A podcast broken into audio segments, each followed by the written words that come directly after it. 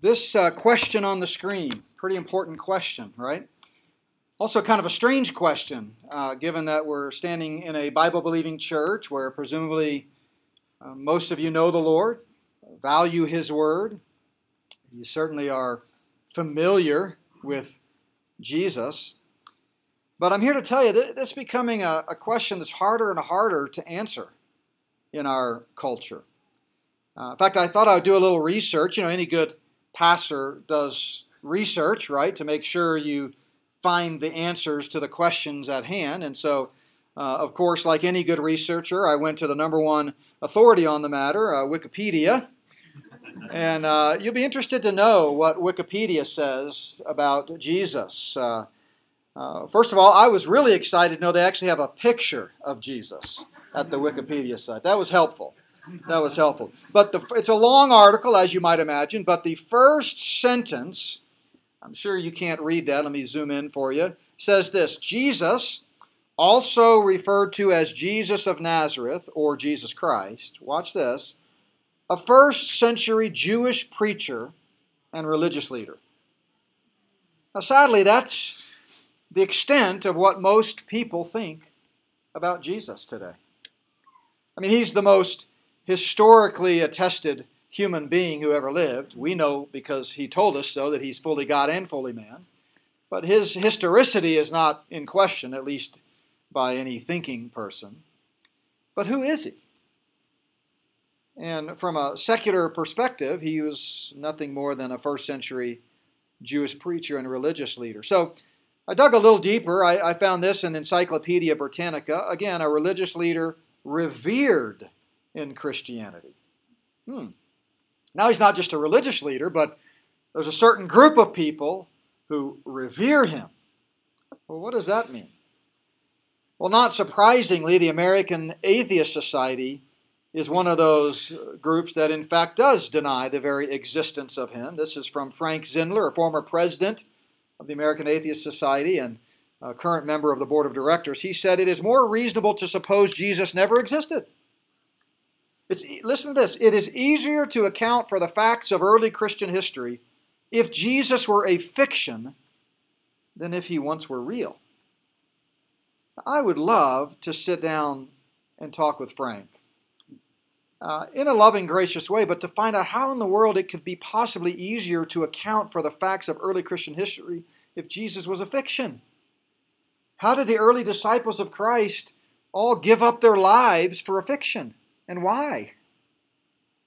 And how, how, why has history for the last 2,000 years been shaken and shaped if Jesus was nothing more than a fiction?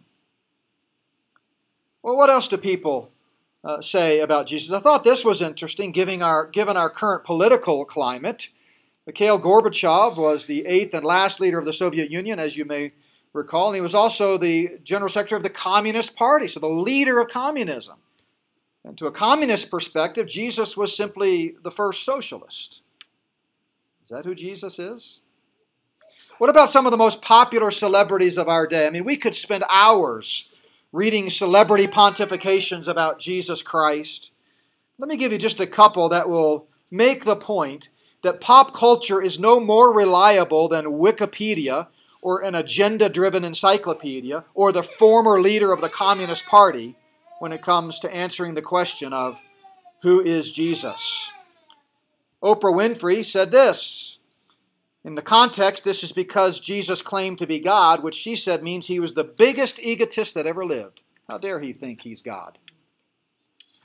Or Jim Carrey said, The energy that surrounds Jesus is electric. I don't know if Jesus is real. I don't know if he lived. I don't know what he means. But he does, Jim Carrey does like to paint pictures of Jesus, and he claims his paintings have healing qualities. So there you go. Who is Jesus? It's a seemingly simple, simple question, and uh, especially if you've got a Christian background and have developed a basic biblical worldview over the years, but to the average person today, it's by no means easy to answer. And that's because the prevailing mindset in our world today is one that rejects meaning and certainty and definition. in favor of a far more hazy and vague and mystical approach to life. I mean, are there really answers definitively to anything anymore? Words don't have inherent meaning, which means that quantifying objective answers to fundamental questions like who is Jesus is difficult. Empirical truth is an elusive target in this openly pluralistic society. And the really sad thing is that even within the so called Christian church, the answer to this question is slowly fading away, as hard as that is to believe. I believe it's a sign of the times, the great end times apostasy. But one of the fastest growing religions in the United States uh, for the past two decades, anyway, is called the emergent church. The emergent church is really the natural outworking of the New Age principles that came on the scene, at least in the Western world, and dominated American society back in the 80s. And sadly, because the church was asleep at the wheel back then and didn't really take a stand but let it creep in uh, to the pews, consequently, we're reaping the benefits of that a generation uh, later. Many Christians today are characterized by a profound naivete in which anything spiritual sounding is accepted as valid. Now, the standard of acceptability within evangelicalism is how does the spiritual make me feel? Not what does the Word of God say on uh, the matter. The emergent church. As an illustration of what this uh, viewpoint is all about, here's a, a leading book uh, from 2004 by one of the leading spokesmen from this view. And just the title of the book alone should give you pause, right? Because what is orthodoxy? Orthodoxy is a statement of doctrine, a statement of fact, a standard to which we hold true. And so, churches, for example, who abandon, say, the inerrancy of Scripture or the deity of Christ or the virgin birth or salvation by grace through faith alone are, are said to have abandoned orthodoxy or are unorthodox or they've deviated from orthodoxy. But to those within the so called evangelical framework of, of uh, uh, this particular movement, it's more too exclusive. You, you got to broaden orthodoxy, you got to make it generous and welcoming and embracing of orthodoxy. Now, what will really help you understand their perspective is the subtitle to this book. You can't possibly see it, but it's those small letters down there in the bottom. But this is the subtitle A Generous Orthodoxy. And this author says, the subtitle, Why I Am a Missional, Evangelical, Post Protestant, Liberal, Conservative, Mystical, Poetic, Biblical, Charismatic, Contemplative, Fundamentalist, Calvinist, Anabaptist, Anglican, Methodist, Calvinist, or Catholic, Green, Incarnational, Depressed, yet hopeful, Emergent, Unfinished Christian. In other words, I am all things. I'm not any one thing. Don't put a label on me. I am whatever I need to be. Well, by the way, one of the chapters is in, uh, in his book, let me go back there. Uh, is the seven Jesuses I have known. And even more to the point of what we're looking at this morning, would Jesus be a Christian? Those are a couple of the chapters in his book. Well, there are not seven Jesuses, as this mystic supposes. There's only one. Who is he? Who is Jesus Christ? It's an all important question. See, you cannot gain eternal life and forgiveness of sins. You cannot avoid eternal damnation in a literal place called hell apart from a saving relationship with Jesus Christ. And since none of us uh, have ever, well, Gary, where's Gary? How old are you? Well, I'm just, uh, for my purposes, what are you, 60, 70? Okay, so I just want to clarify. So none of us have walked with Christ. I just want to make sure. I wasn't, wasn't really sure. None of us actually walked the earth in the time of Christ. Uh, so, so, so we we can't really speak from firsthand knowledge apart from what He has revealed to us in the living, written Word of God.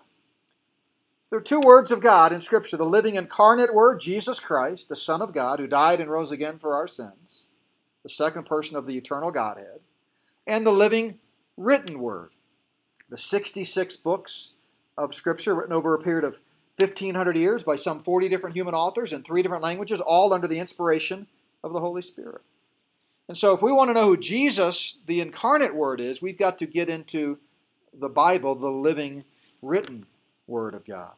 It's the only standard for our beliefs, attitudes, and practices. Now, the book of Hebrews addresses this issue of authority and revelation. See, the early church needed to be reminded on what do we base our beliefs? What is the superior revelation and authority for our beliefs? Who is this Jesus Christ in whom we have placed our trust for salvation? And how does he relate to past revelation that we've learned and studied for generations in Judaism? So, you know, this idea of mysticism is fascinating people today, and it really hasn't changed, you know, for 2,000 years. As we're going to see, the early Christians in the late 60s AD, the people to whom the writer of Hebrews is addressing his book, were fascinated with the spiritual realm particularly angels. And nothing is different today. Millions of men and women got up this morning and looked at their horoscope, seeking guidance from satanic celestial signs of the zodiac instead of the truth of God's Word. More and more people have become hooked on Ouija boards or channeling or other mystical techniques to obtain guidance in their relationships or work or life in general. Belief in re- reincarnation has exploded as people seek an explanation for what happens to them after they die. This fascination with otherworldliness encourages people to call on fallen angels, which they call avatars or spirit guides, for guidance and to awaken the hidden powers within them in order to reach their greatest potential and live their best life now. It may surprise you to discover just how prevalent this mystical experiential approach to religion is in our American Western culture. It crosses all social, economic, geographic, and demographic lines. And as I mentioned a second ago, it also it's troubling to see how this brand of mystical contemplative spiritualism has infiltrated Christianity and is widespread in churches. The problem is those who seek an answer to the question, Who is Jesus, through some subjective experiences are missing it entirely. The only standard for our beliefs is the Word of God. So, who is Jesus? The writer of Hebrews addresses a group of Jews who had become Christians. These were devout Jews who had heard the gospel, become convicted of the fact that Jesus was the long awaited Messiah and the Lamb of God who takes away the sin of the world. They believed that he died and rose again for their sins, and by placing their faith in him, they had become born again and part of the Christian community, as it was beginning to be called by this time. So this is about 30 years into the church age, maybe 34, 30 to 35 years into the church age. So the church is three decades old. It's beginning to mature. It's beginning to spread westward. And also, it was beginning to upset the Roman leaders who were quite happy with the arrangement they had with Judaism. But after having uh, murdered Christ in cahoots with the Jewish leaders, these followers of Jesus were becoming quite a problem. And it was upsetting the peace of Rome, the Pax Romana, they say in Latin. And so Christians were becoming the target of intense persecution. By 67 AD, when Hebrews was most likely written, Nero was on a, a, a, a tear, burning Christians at the stake, separating families. Anyone that associated with Christianity was in danger.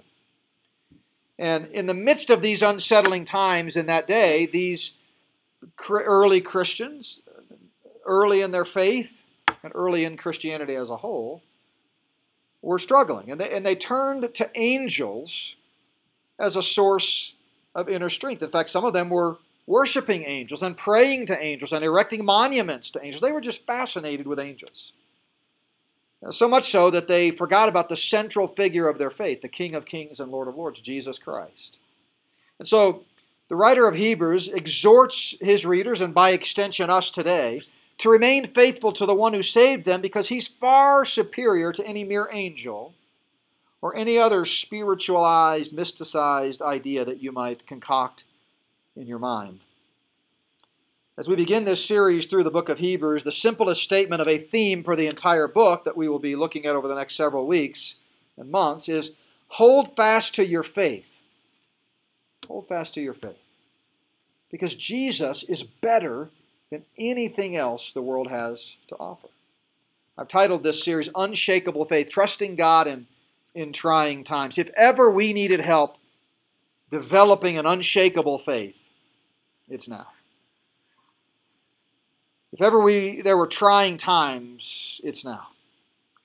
There are going to be many pressures brought to bear on individuals and families and churches in the weeks and months to come. We're going to be called upon to stand firm on our convictions, but this requires you to know what you believe. And knowing what you believe requires that you think critically and study the facts and not just swallow everything you hear on TV from so called experts. You know, the experts are not always experts. Experts once thought that African Americans were only two thirds human. Okay. Experts. Experts thought that smoking cigarettes was healthy for pregnant women and made ads all about it. I can show you some in our series on Sunday mornings at 9 o'clock. We're going to go through some of those deceptions in the weeks to come. Got actual ads that were played. Doctors in their doctor suits smoking a cigarette. Uh, four out of five doctors recommend Camel, you know. The experts aren't always the experts. But we do have one expert, and that's God. And He's revealed to us the infallible truth in his, Word. If ever we needed a reminder that Jesus is our one and only hope, our source of strength, and the one we can trust, it's now. So I want to give you in chapter 1 three reasons to trust Jesus as we answer this question who is Jesus? You know, the writer of Hebrews jumps right in. Uh, no introduction, no salutation, no hello, how you doing? This is too serious a matter for the author and too troubling a time to commence with small talk. He gets right to the point, and the point is Jesus. Historically, we're talking about a time frame of 67 to 69 AD. We actually don't know for certain who wrote the book of Hebrews. Early church historians attributed it to Paul. I tend to think that's the best evidence, but the Bible itself is uh, anonymous on it, so we don't want to land too uh, hardly on that uh, on that conclusion. So I'll just refer to him as the author, but certainly the Apostle Paul, uh, his teachings are uh, themes are all through the book of, of Hebrews, as we will look at in some cross references. But the early these early believers were contemplating abandoning associating with Christianity and going back to Judaism because Judaism was sort of still a safe haven. I mean, we know all about the early first century Jewish leaders. They were like many of the wicked kings of Israel in days gone by. There was always a remnant. There were some devout Jews who still believed in Yahweh and God and trusted Him, but most of Judaism at this time was in cahoots with Rome and was, was more of a political posture than it was a, a true, genuine faith. And for that reason, you weren't persecuted if you associated with Judaism. But boy, if you were seen in the upper room meeting with a bunch of brothers and sisters in Christ and singing songs and praying for one another and having one of the apostles lead you in a message from the Word of God on a Sunday morning, you were in trouble. You were in trouble. Did, did you ever realize that in the early days of the church, unlike today, 2,000 years later, you couldn't come to church unless you were a Christian? They had secret codes and way of knowing each other. If you knocked on the door of the early morning assembly, uh, if someone knocked on our door and said, "Hey, I'm just looking for a good church that preaches the word," Gary's going to say, "Come on in." Uh, you know, what's your name? How you doing? We're glad to have you. Here's the tithe box. No, he would he wouldn't say that. He would just welcome them, right? But back in the first century, they had to watch out for Roman and Jewish spies. And so uh, the writer here is, is up against a tough battle, humanly speaking. It's the Word of God written under the inspiration of the Spirit, but he's got a tough task ahead. He's trying to show people who, in order to save themselves or their wife or their children from martyrdom, were saying, you know, I love Jesus and I'm glad he saved me and I'm born again, but I'm going to not show up on Sundays. That's why later in the book of Hebrews it says, don't forsake the assembling of yourselves together. Because there's a great reward for that. It may cost you a lot, humanly speaking, but there are some rewards that are far greater than anything you can have on, in life. And so he's trying to challenge them don't, don't abandon it. Stick with Jesus. Stick with Jesus. Three reasons. Number one, Jesus is the supreme expression of God's grace. Jesus is the supreme expression of God's grace. Now, God has always been a God of grace. Remember, God's attributes are eternal. He doesn't grow in his mercy or his love or his grace. God is God. He's eternal. He is equally gracious, equally loving, equally merciful, equally justice, uh, just, equally righteous, equally holy, equally sovereign. All of his attributes are equal and constant. See, God is eternal. He is neither capable of improving nor deteriorating, right? So God's always been a God of grace, but what we see over time through the lens of time, space, and matter and God's self unveiling to mankind is that in Jesus Christ we have the supreme expression of God's grace. And the writer jumps right in, as I said, verse 1, by reminding his original readers and us today that God has spoken. Listen to what he says God, who at various times and in various ways spoke in time past to the fathers, that's the Jewish fathers, by the prophets, has in these last days spoken to us by his Son. Has in these last days spoken to us by his Son. God has spoken. He didn't remain silent after 400 intertestamental periods. Remember, Malachi was the last writing prophet, then we have 400 silent years, then the New Testament began to be written uh, as God unveiled more of his plan during the Roman Empire in the Greek language.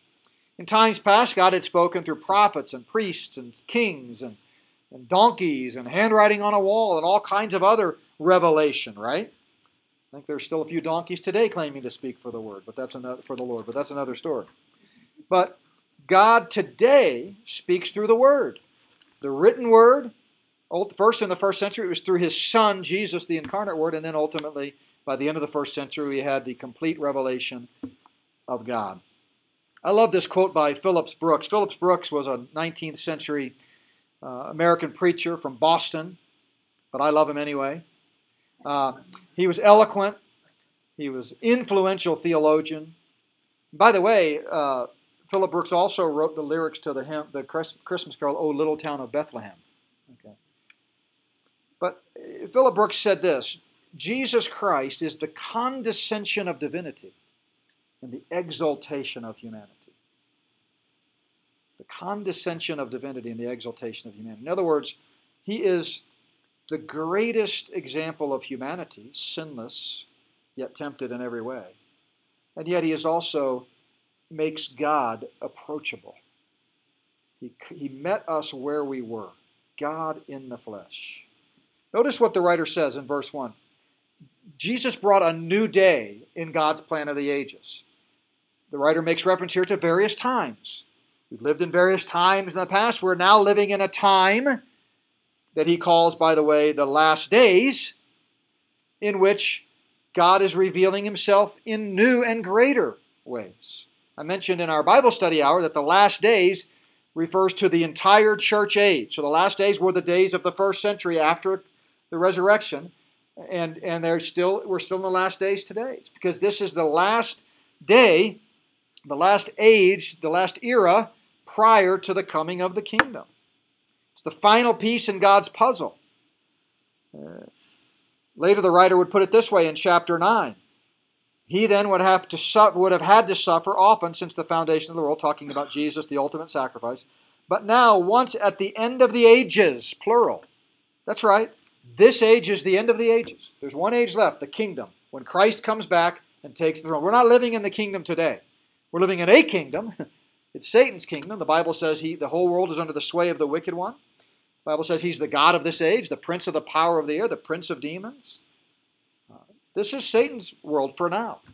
I don't understand why God is allowing him such free reign for so long. I mean, I can draw some conclusions based on God's word. I know that God is not willing that any should perish, but that all come to repentance.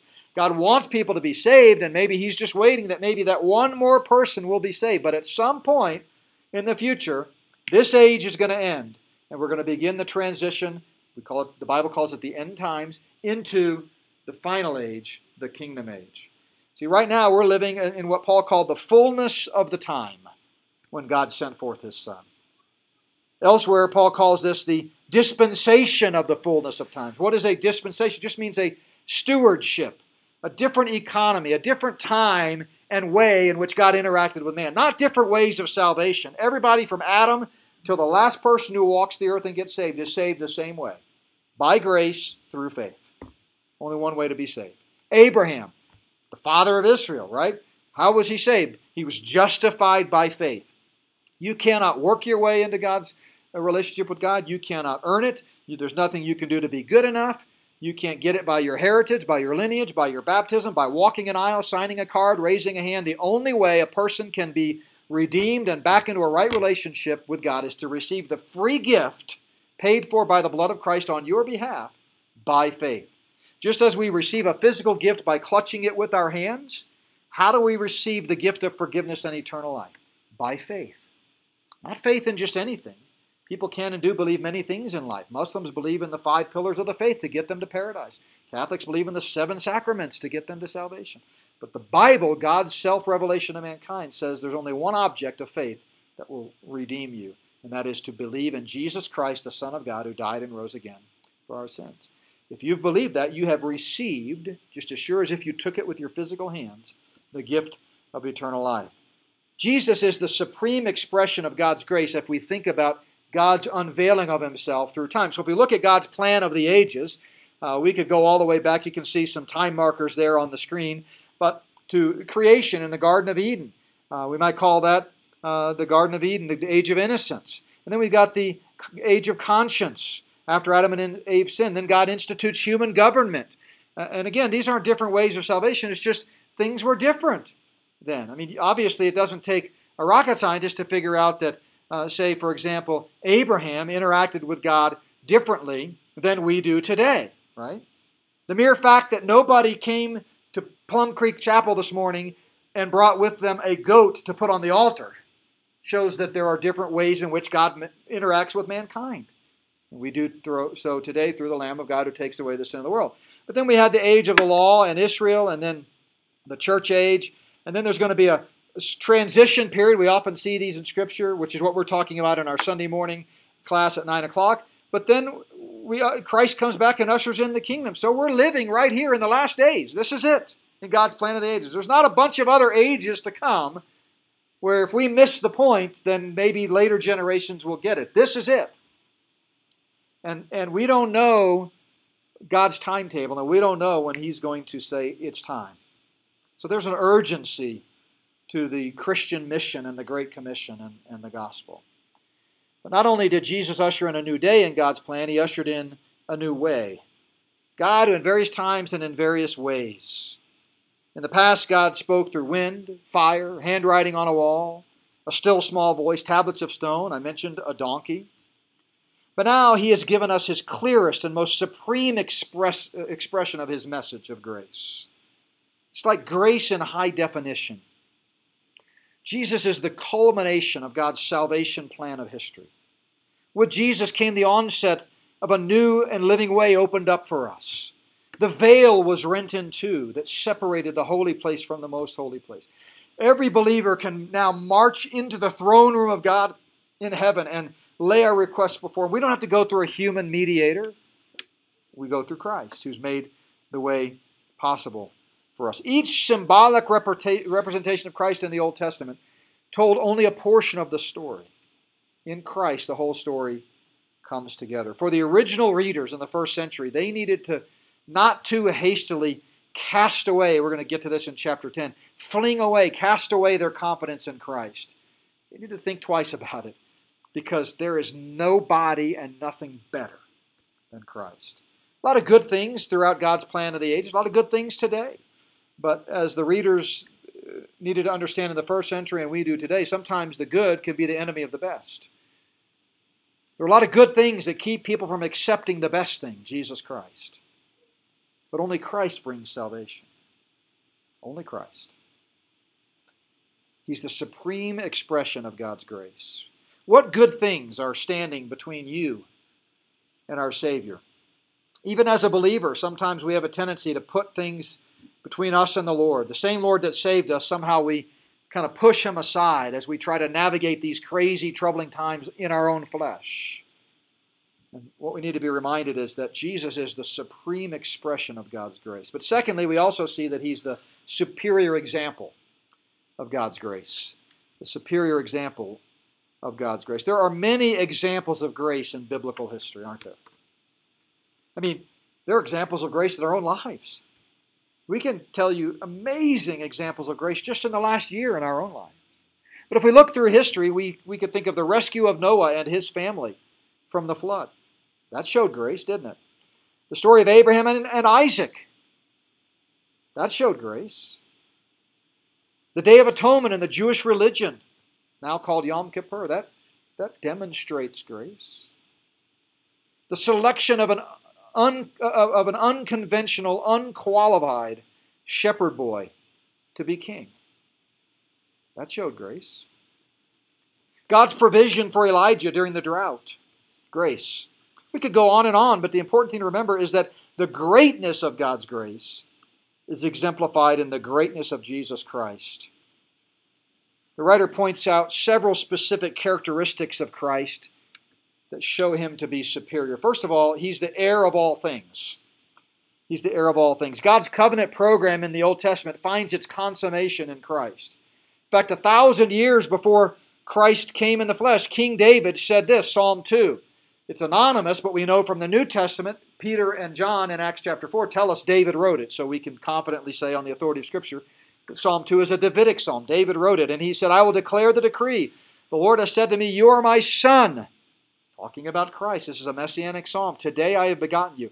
Ask of me, and watch this. Here's Here's why Jesus is the heir of all things. I will give you the nations for your inheritance, the ends of the earth for your possessions. And Paul would later point out that we are joint heirs with Christ because he's the heir of all things. But not only is he the heir of all things, he's superior because he's the creator of all things. The writer of Hebrews says he made all the worlds. He made all the worlds. That word world is the Greek word aion. Aion used 128 times in the New Testament, very common word. It's translated ages, worlds, forever and ever is a very common definition of it. Aion. It's where we get the English word eons, right? So when someone says, oh, that's been doing that for eons and eons or something, they mean forever. In other words, Jesus made everything that is not already eternal. And the only thing that's already eternal is God the Father, God the Son, and God the Holy Spirit, the triune God. There never has been a time when God didn't exist, never will be a time when He doesn't exist. But He spoke the universe into existence. And His self revelation to mankind begins with the story of that creating of time, space, and matter outside of the realm of eternity. In the beginning, that's time. God created the heavens, that's space, and the earth, that's matter.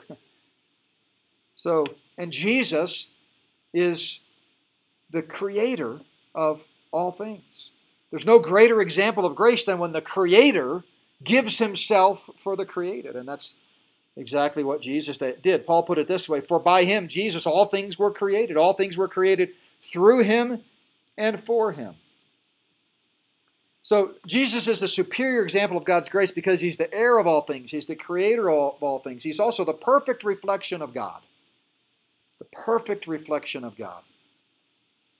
He's the brightness of His glory and the express image of His person. In Christ, that long sought after Shekinah glory of God has been revealed.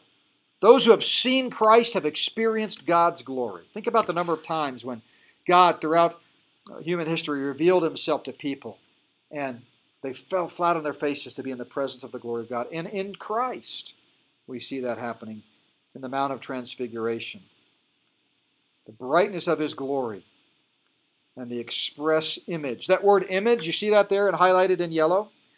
That's the only time that word is ever used in the New Testament. And it's the Greek word character. It's a cognate for our English word character. Interesting, isn't it? It used to refer to the mark or figure burned into a coin or carved into a seal. And just as the image on a coin corresponds precisely to the device that was used to make that mold, so too Jesus bears the very stamp, the very impress of God's nature, because he is God. And the writer goes on to say that Jesus is superior because he's all powerful, like God, because he is God, upholding all things by the word of his power. The same word that spoke creation into being is able to sustain it no matter what we face. And that's really one of the key points in the book of Hebrews that they needed to know and we need to know today.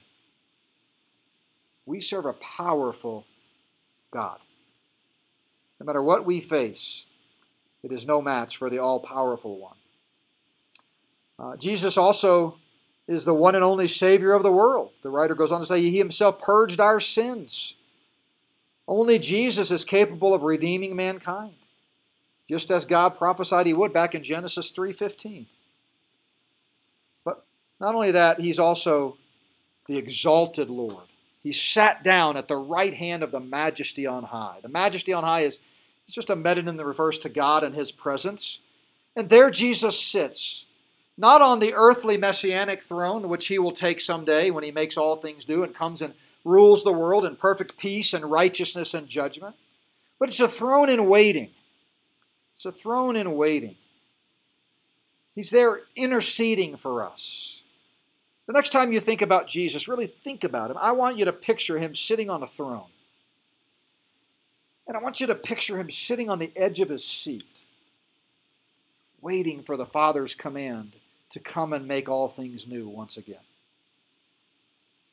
And then picture the throne where Christ is going to sit when he comes back to earth in fulfillment of prophecy and sits in the rebuilt temple in Jerusalem on the throne, just like the prophets said that he would. And then he will actually function as the King of Kings and Lord of Lords. You know, the four offices of Christ prophet, priest, king, and judge. He came as prophet during his earthly ministry. He is now our priest. The book of Hebrews is going to have a lot to say about that, sitting on the throne at the right hand of God, interceding for us. So he's functioning as priest today. He will come back someday and function as king when he takes the throne. And ultimately, at the great white throne, he will be judge. And those not found written in the book of life will receive justice instead of the grace and mercy they could have had if they would receive the free gift paid for by the blood of Christ. So the, the writer reminds his readers where Christ is, sat down at the right hand of the majesty on high, because his entire letter is going to be a, a continuous exhortation to focus on him. Remember the famous verse in chapter 12 of Hebrews, verse uh, 2? Fixing, the Old King James says, fixing our eyes on Jesus, looking unto Jesus. Keep your eyes on him. Where is he? He's set down at the right hand of the throne of God. Where's your focus? Where's your focus? As we get ready to close, I, I want to show you a short two minute video to illustrate focus. This is amazing. So let me set the stage for you. This is five years ago. A, a man uh, has an eagle that he has trained, and he was trying to set the world record for an eagle being set loose as high up as possible and still being able, way below, to see his master and come and find its way back to its, his arm. So they went to Dubai, uh, the largest city in the UAE, United Arab Emirates, and it has more than 100 modern high rises, but the tallest building in Dubai is the Burj Khalifa, which stands more than a half a mile tall. It was built in 2010, and to this day it remains both the tallest building in the world and, in fact, the tallest man made structure in the world. And I want you to watch as they, the video starts with them. Uh, I don't know who was the, the, the, team that was tasked with bringing this eagle up to the top of the pinnacle of that tower. Uh, it wouldn't have been me. But somebody did, and then they let it loose, and then the man is down below, the master, with his arm in a baseball field. And you're going to watch as this eagle is let loose, and then he just looks, and he looks, and he looks. I mean, you can't even make out buildings, much less people, from our perspective. But this eagle is looking and looking, and then finally, he's got a GoPro or something attached to it. And finally, man, it takes off. It spots its master, and it just makes a beeline right for his master, and they set the world record. So watch as we see this unfold. So they're bringing the eagle up to the very top. There's a little pinnacle or tower at the top of this building.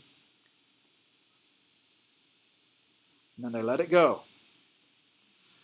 Now just watch. You look at him, he's looking around. Where is he? Where's my master?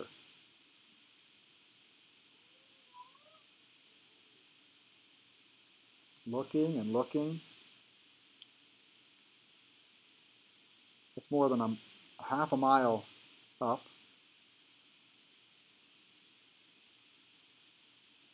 And then there's his master. Here I am. Come to me. Still hasn't spotted him.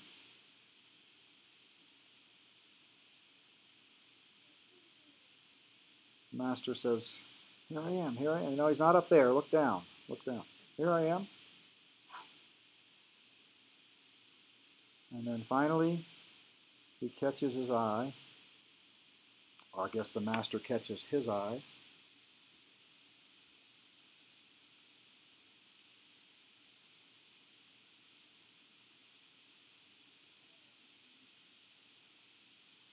I don't know if he can even see that bird up that high, but he knows where the tower is, and the bird was let loose from the tower. But then he spots him, and watch what happens.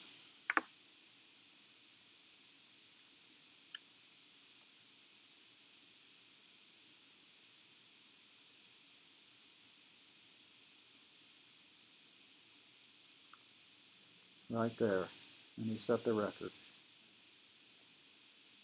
You know, during these trying times, we, like that original audience in Hebrews, need to keep our eyes fixed upon Jesus, the way that amazing eagle stayed focused on his master. He's the superior example of God's grace.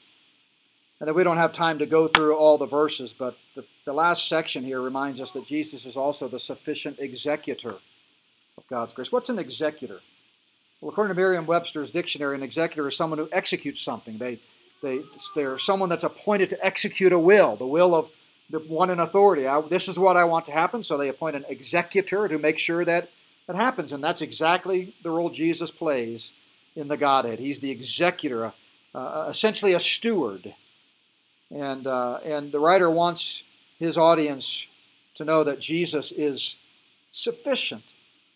Uh, God has appointed many representatives through the ages, prophets and priests and kings, but Jesus, the Son of God, God in the flesh, is the final and best executor. His role is final and sufficient. There's no other need for candidates to apply. He is in. The application process is closed. And the writer says, He is so much better than the angels. Remember, the law was appointed through angels, but grace has been high definition manifested through Christ. He's the sufficient executor of God's grace. The Hebrew Christians to whom this letter was first written were on the verge of making a pretty serious mistake. They were on the verge of abandoning Christianity and returning to their old way of life in Judaism, all because they took their eyes off of Christ. Nothing wrong with angels. The Bible has a lot to say about angels. Nothing wrong with tradition. Nothing wrong with customs. But they should never distract us from the King of Kings. And today, if we're going to withstand what lies ahead, we've got to remember that Jesus is the supreme expression of grace, the superior example, and the sufficient executor of God's grace. So, what's the takeaway? Well, Jesus is the Son of God who died and rose again for your sins. That's who Jesus is in the simplest statement. You can say it in 10 words or less. Christ died for our sins and rose from the dead. And if you've placed your faith in Him and Him alone, then you've been born again. You've been once for all rescued from the penalty of the sin. But at the same time, Jesus is, as we're about to sing, our best friend who can sustain us through the trials and tribulations of life. So the takeaway is simply this in the days to come, no matter what you're facing, no matter what lies ahead personally or nationally or even as a church, stick with Jesus. Stick with Jesus. There's no better source for grace. And boy, we need grace.